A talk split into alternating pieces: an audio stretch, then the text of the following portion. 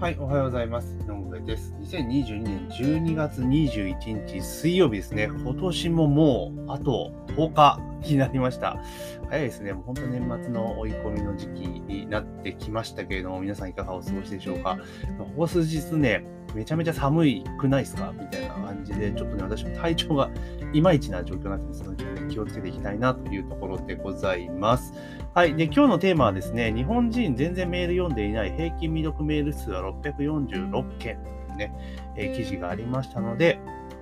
まあ、それについてですね、ちょっとね、お話をしていこうかなというふうに思っております。えーまず番組の購読フォローをね、忘れずにお願いします。番組の購読フォローを忘れずにお願いしますというところで、まあ、日本人全然メールを読んでいないと、未読メール平均数は646件というところで、えー、シークリーンは12月20日、独自調査の結果として日本人の未読平均未読メール数が約646通だったと発表した。特に若い世代は未読メール件数が多い傾向にあり、34歳以下では平均1000通以上のメールを放置しているというところなんですね。で、えーグラフが出てるんですけれども、えー18歳から24歳だと1187件、で、25歳から34歳が1152件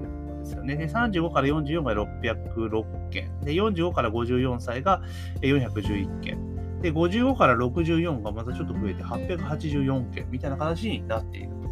いうところなんですね。だから、まあ、若い子はメール読んでないよね、みたいな いう感じがあると思うんですよ。で、おそらくはその、なんだろう、コミュニケーションツールツール手段としてやり取りするとき、やっぱり LINE とかそういったメッセンジャーアプリ系の方に、まあ完全にシフトしてるんだろうなっていうのは、ここからももう見て取れるかなというところなんですよね。なので、まあ、完全にちょっとシフトしていると。だ逆にその、なんて言うんだろう、えっ、と、我々世代ですね、40後半から50代前半にかけての世代っていうのは、まだまだやっぱりメールっていうものをうまく使っていると。えー情報、コミュニケーション手段としてメールを使っているというところになってるわけですね。ってことはもうこの状況を考えたときに、あの、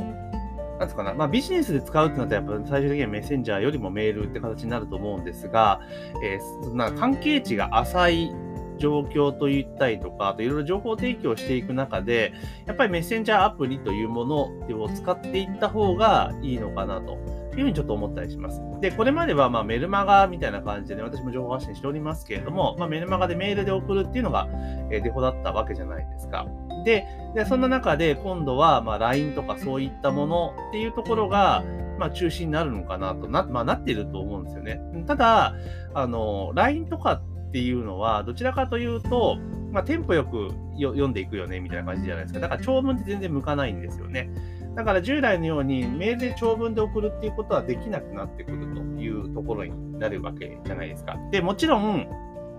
より専門的な情報とかっていうのを取りたい人に関しては、メールを読んでくれるっていうところはあるんですけれども、まあそうじゃない、ライトな層に関しては、やはり、あの、ショートメールというか、え短文、短いね、本当に100文字、200文字ぐらいの分量で情報を届けていくっていう流れになるのかなと、え正直に思って正直思ってます。で、同世代とか、要は、このね、調査結果でもあるんですが、45歳以上ターゲットにするのであれば、まだまだメールっていうのもいいのかなっていう気はするんですが、ただ、その、あの、この若い世代っていうことを取り込んでいくってことを考えた場合には、やはり、えー LINE とかね、そういったものを軸にした、まあ、LINE とかっていうか LINE しかないと思うんですけども、まあ、軸とした情報発信っていうのがメインだというところなんですね。じゃあ、メルマガの代替として LINE がそのまま使えるかって、そのまま使うのはちょっとやっぱ正直難しい部分分はあると思うんですよ。で、えーそうなってきたときに、じゃあ LINE って長文ってやっぱ送れないじゃないですか。テンポよくやっていかなければいけない。じゃあ、その中でより濃い情報とかを届けていこうと思ったとき、どうすべきなのかって言ったら、もうやはりその、あれですよね。LINE って基本的にタイトルないじゃないですか。だからヘッドラインと、その最初の3行ぐらいのリード、3、4行リードで、プラスリンクみたいな感じに、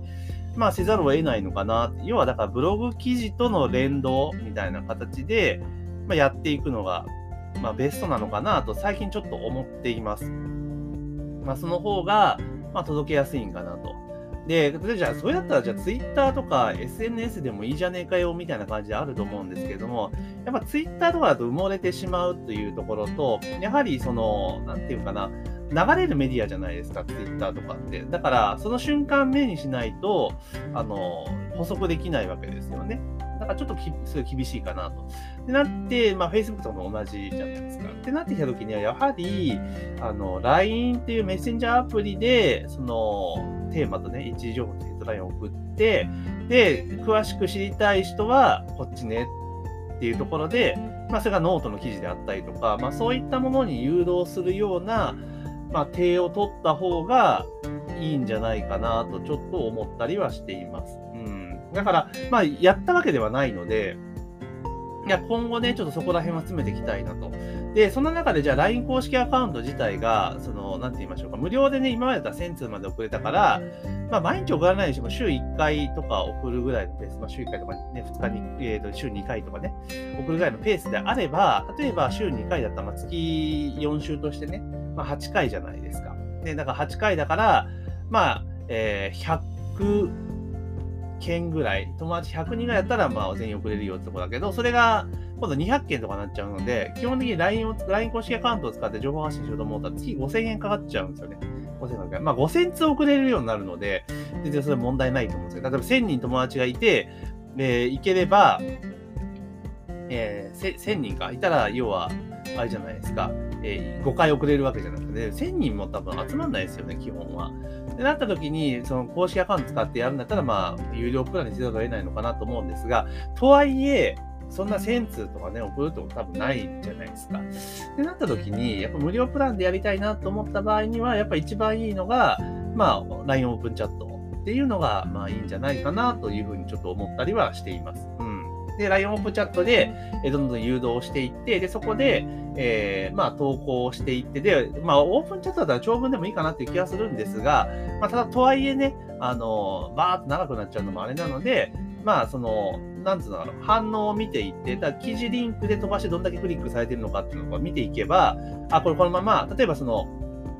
オープンチャットに参加している人数と、えー、クリック数っていうのを見ていけば、例えばそれがニアリーイコールだったら、あ、そっち全員ほとんど飛んで見てるんだなと思うし、例えばそれ5割だったら、まあ5割まで十分かなと思うんだけど、例えば10%も見てないってなると、あ、リンクはクリックしないんだなって判断になるので、まあそこら辺はちょっとデータ見ながらやっていく必要はあると思うんですが、まあ、そういった形に切り替えた方がいいんじゃないかなっていう気はします。で、まあもちろん LINE 公式アカウントで直でね、その LINE 公式アカウントでも同じだと思うんですよ。あの、本文で長文を送るよりもリンク先を飛ばしてそこで読ませるっていう形にする。だから結局見出しとかリードの作り方っていうのがやっぱキーになってくるとは思うんですけれども、ただとはいえ LINE 公式アカウント使うとやっぱ月最低5000円かかってくると。いう形になっちゃうんですよね。で、5000円だと結構、まあ大きいっちゃ大きいですよね。うん。まあ費用対で考えれば、まあ、全然いいのかなっていう気はしますが、ただそのアカウントバーンのリスクとかってことを考えていくと、ちょっと怖いなっていうところはありますよね。だからまあそうなってくるとオープンチャットと絡めて、え入り口は LINE 公式アカウントにするけれども、